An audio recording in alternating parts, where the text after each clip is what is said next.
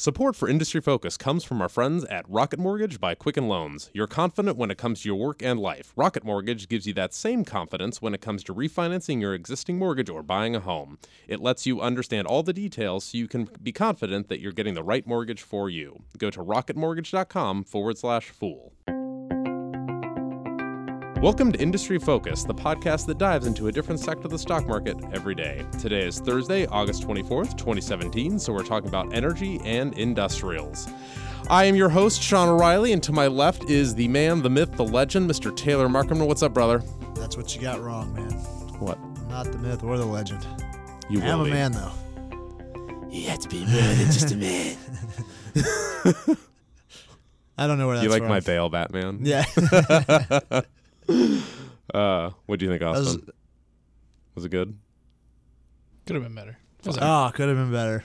Next time. I've, heard, I've heard better impressions from him. um, uh, it is not my forte to do the Bale impressions. I'm sorry. I'm really more of a Michael Keaton, ba- Michael Keaton Batman. Anyway, Let's have that one. no. No. Um, so today is we said what week on Industry Focus. So it is. Um, we we had to work hard, didn't we? we did some digging. We we had to work really hard, but uh, we are all talking about um, basically times that we may or may not have made a boo boo mistake, made a wrong investment Not, not call. may not have. We had to Uh, have. I'm hedging, just- Yeah, man. which actually has a bearing on my mistake that we'll be talking about in a few true. minutes. Foreshadowing. Um, dun dun dun. Um, and uh, basically, the takeaway is the importance of looking back, keeping a record, journal, diary, just something, but reflecting on your investment thoughts and processes because um, that's how you grow, that's how you learn. Um, hopefully, you change and adapt over the years. The best investors in the world, of course, have changed their tactics. Yep. Yep. But Buffett no longer looks for cigar butts. Yeah, those are gross. well, you know, they made him twenty-five million dollars. You know. They did, but not billions of dollars. I just did the Doctor Evil. Anyway, uh, who's going first? Um, I don't know. Pick it out of a hat. Um, all right, drum roll, please. Okay. All right, let's. I, I lost or won. I don't know which. Okay. Uh, but Well, uh, your your error was slightly bigger than mine. it was so good It was slightly I'm- bigger than I mine. honestly, uh, we're, we're going to talk about this. It's fine. Yeah. All right. Uh, so Austin, we're going to play the clip now. All right, so this is my Hail Mary pick, and it is literally a the best Hail Mary pass I could think of, which was Linn Energy. Um, going with the dirty, dirty, dirty been- value play for his uh for his hail. They're down what ninety percent over the last year, Something like it's that. It's very sad, but. Uh, they do have some of the best hedges around. I think we can all agree on that. And uh, it's a Hail Mary pass because even when oil prices recover, if that were to happen in the next year or two, they would survive and possibly come out on the other end, you know, on the other end of it okay. Um, they're about 80 or 90% hedged on their production this year, and that tapers off next year at about two thirds. Then they're in trouble in 2017.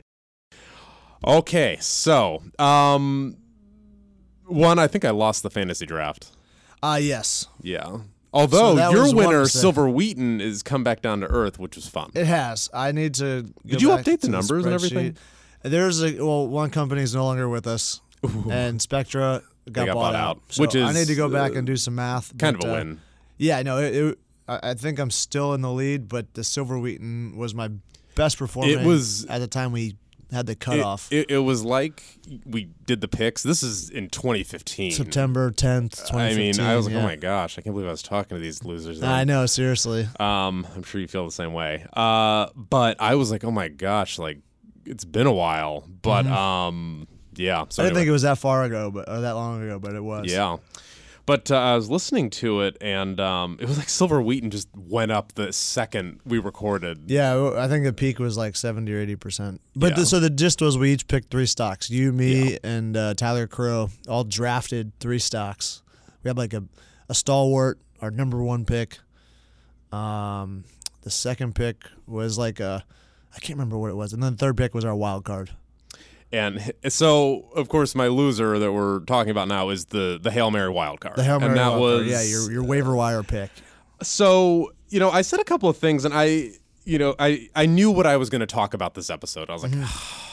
I have to talk about Linn. Yeah, Linn Energy. I don't want to, but I have what to. What ticker is that on now? Like, is it on the? Is it on like the, It's the in- Mexican it's stock in- exchange now? it- is it? Can you even buy shares? No, no. no, The the bondholders own it. Ah, um, so if you haven't figured it out, to our listeners, Linn has gone the way of Chapter 11 bankruptcy. The way of the dodo. Um, I forgot that Tyler Crowe owns some shares. Like in reality, Yeah. yeah, you talked about that in the Uh-huh, episode. Uh-huh. Um, but anyway, long story short, um, it was my Hail Mary pass. Um, I knew I had to talk about, but I wasn't. Upon re-listening to it, I was, I was less depressed about the move, because I said it, it's a bet on oil prices recovering in the next year or 2 They have not. Um, huge MLP. They were hedged ninety percent for the twelve months going forward from when I think I picked it. So again, they they had some life. It's just when those things ran out, their their massive debt load was just too much. Yes. Um, it was the largest national limited partnership MLP in the United States at the time, I believe, and It was the belle of the ball. it was, That was the belle of the and it was the largest, most successful MLP. And the problem, of course, is it, it's great when oil prices are high and they can make acquisitions and expand that distribution. But when you pay out ninety percent of your earnings in order to expand and grow said distrib- distribution, you need access to capital markets, and therein lies the rub. Um, so. Uh, I, I, you know, upon reflecting this, and I now have a very solid rule, which I think I talked about in the last month or something. But um, any commodity stock, I they have to have some sort of cost advantage, Mm-hmm. and they didn't have that. They would just buy assets from other players, borrow Yeah, they money kept for cheap, and that'd be up. it. Yeah. That was it. Yep. And it works great if You can keep producing, Yeah. and yeah, and then the fact that they had to pay out pretty much all Right. of their net income yeah. to shareholders doesn't leave you much wiggle room. I actually looked at the bonds a while ago, and the bondholders got some recovery value. they? Like they Yeah. they were not wiped out. Like the assets were still producing oil. Yeah, I mean it is still land, but it's only productive if you have money to produce it. right. And uh, yeah, I think I said that right. either way, It sounds. I know what it, you sa- meant. it sounds like I know what you meant. uh, duh. You have to have money to produce and Right. make money, but they didn't. So And they the don't. other, I always, wa- I mean, it, it's impossible because they all do this, but they were heavily leveraged. Like I think it was one to 9 Mm-hmm. leverage rate. Like it was, they had billions in But assets. that was the business model. Yeah. Yeah. And it's, uh, you know, so, you know, it, I, I learned from it. It, wa it was admittedly, my, Mm-hmm. Like admittedly, the, uh, synthesize all of that into like one key takeaway? leverage is bad, especially with a commodity player. Yes. Um, you know, uh, a company that doesn't need capital to produce free cash flow, like a a, a Google or something. Yeah, or a software th- business You can leverage yeah. that thing up and it won't matter. It will not matter. Um, this the leverage is like you're walking around with this blade, Yes. and if you trip, game over. Yeah, it's always facing you. Um, and they didn't have a cost advantage. And at the end of the day, I then I believe that oil recover far more quickly.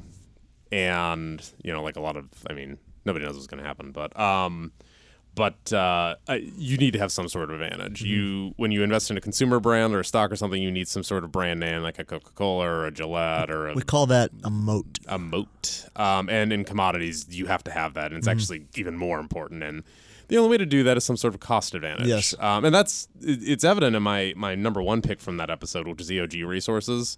Um, they're not like showering money on their shareholders just yet, but they're still here and they're still kicking. They're not on their deathbed, or I guess in the ground. yeah, with their oils. In, They're not in either. But their oils in the ground. That's yeah. right. Um, but uh, yeah, so learned a lot. It was uh, it, it's been a fun couple of years for oil, and Yeah, uh, very very good use case scenario for the business schools. That price chart, man.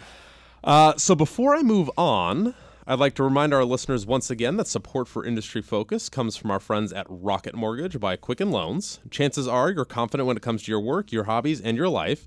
Rocket Mortgage gives you that same level of confidence when it comes to buying a home or refinancing your existing home loan. With Rocket Mortgage, you can uh, apply simply and understand fully so that you can mortgage confidently. To get started, go to rocketmortgage.com forward slash fool. Equal housing lender, licensed in all 50 states, NMLSconsumeraccess.org number 3030. So, Taylor. Mm-hmm. Um, I have to own up to something. yeah. And right, we, you're you're you're good, man. You're real good. What do you mean I'm good? but you're a human, I know. and you occasionally. We're going to talk about the same episode. Yeah, Yeah. um, it's funny we both went back to that. Yeah, well, I mean, we picked three stocks each, and it's a long time period, so a lot, a lot could go wrong. I'm really glad we did it. Yeah. Like looking back, I was like, I knew exact when we came up with the idea for this theming. I knew exactly what I was going to yeah, do. and I'm sure, like at some point between then and now, we've also said something that didn't pan out. But uh, rifling through those episodes with just a few parag- like a few sentences Right. of description is tough to really. So this one, I knew Yeah. we could turn to it and find something. And my something was, uh, well, let's listen to Yeah. the clip first, and then and then and then I'll talk about why it was wrong. I'm going with Devon Energy. Uh, I'm going with my first producer. I'm looking at this company, uh, a pro in terms of enhanced oil recovery. It's got good basin coverage with, E- with the Eagle Ford, the Permian, um, amongst others. Those are the two most popular that you might that you might know of. Um, it's getting into reusing a lot of its own energy to, to lower its cost. It's still producing pretty well. They they have increased their production year over year in the latest quarter. Um, pretty low cost in terms of what you're seeing out there. Not maybe not as low cost as EOG um, in terms of per barrel cost, but they're still competitive and they've been beaten up just as much as some of the worst producers in the business. And so I think that uh, this company could fill some nice holes. So you, you heard me talk about Devon Energy, um, also a producer. That was also my wild card pick, uh, the third the third pick that I made. And for a time there, it, uh, treated me pretty well. You know, 2016 was a decent uh, time frame for oil producers after just completely bottoming out in the beginning of 2016. Um, but 2017 just shows you that this is a very tough market to predict. And my mistake there was actually suggesting, or actually not technically owning, but owning in a competition, an oil or gas producer. Um, I've said several, several times on this show that I don't believe in owning oil or gas miners, um, oil and gas producers or miners, simply because, like we talked about, they're typically debt heavy companies. Um, and the cyclical nature of these businesses is just so hard to overcome. If you look at, so Devon Energy, from the day that we recommended it, down 22.8%. And you you rec- you picked it after a, dip. No, yeah, it was. It uh, was- we picked it in the, uh, towards the end of 2015, which it had already suffered the huge drop at the end of 2014, and 2015 was still a little trickle. It's 2016 just totally smoked it at the beginning, January, February, and then you know you saw the rebound, but that rebound included to date since we recommended or since we talked about it, Devon Energy down 23 percent. The uh, Dividend was cut. yes, dividend was cut. Uh, oil and gas producing ETF, X ticker XOP down twenty percent, and then the Energy Select Spider from from iShares only down five percent. So that includes the whole energy industry, services companies, pipelines.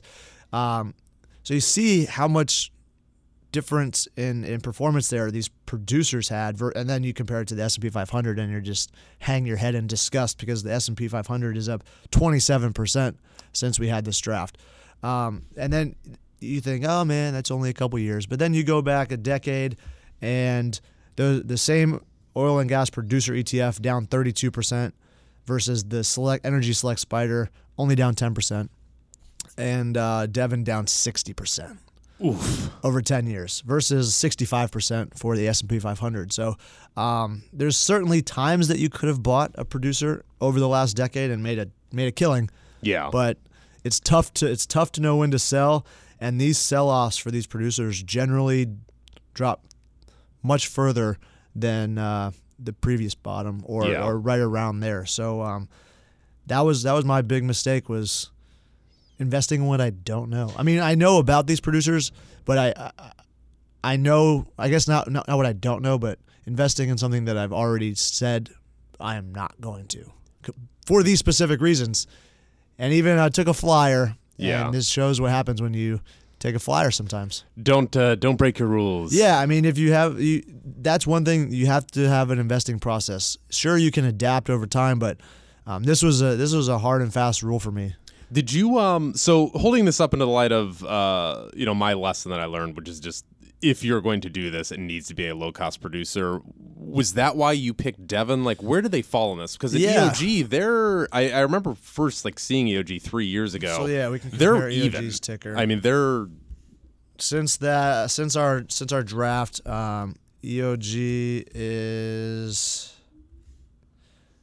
it's actually up nine point seven percent. yeah, versus and that was my bedrock. pick. Yeah, right. So, I mean, they're.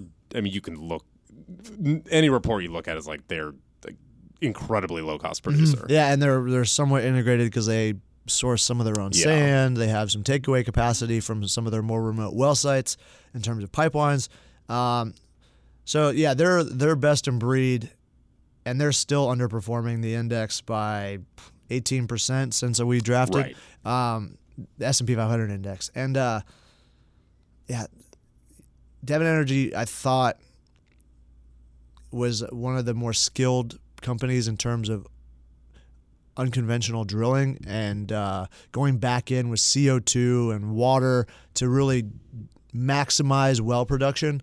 And they, they still kind of are, but um, having to cut the dividend really hurt their shares. And uh, just goes to show like Linn cut their dividend a couple times, I think. And you've seen a lot of these, even big energy producers, uh, the integrateds cutting their dividend.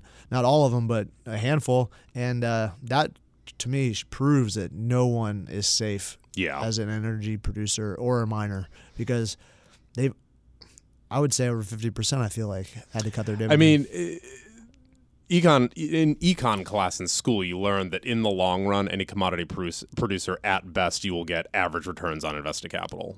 And it, will be not- about like ten yeah, percent. If they can't cover their capex from cash flow, how the heck are they going to continue to cut a, cut a dividend check to you?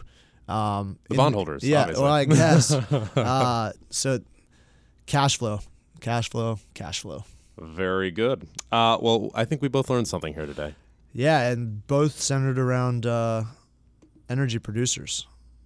Um, so Tough kind of interesting there. Yeah, I mean it is. It has been especially tough the last few years, but like I said, going back ten years, oil and gas producers as a as a unit have had a very rough time of it. And ten years, you that's a couple cycles, and and you're still in the red. Right. Yeah, Cool. All right. Well, thanks for your time as always, man. Mm-hmm. And that we'll do it better over the next year. somehow. somehow. Fingers crossed. Yeah. I mean, I won't because of Linn, but. uh, and that is it for us, folks. If you're a loyal listener and have questions or comments, we would love to hear from you. Just email us at industryfocus at fool.com. Once again, that is industryfocus at fool.com. And as always, people in this program may have interest in the stocks they talk about, and the Motley Fool may have formal recommendations for or against those stocks. So don't buy or sell anything based solely on what you hear in this program. For Taylor Muckerman, I am Sean O'Reilly. Thanks for listening, and Fool on.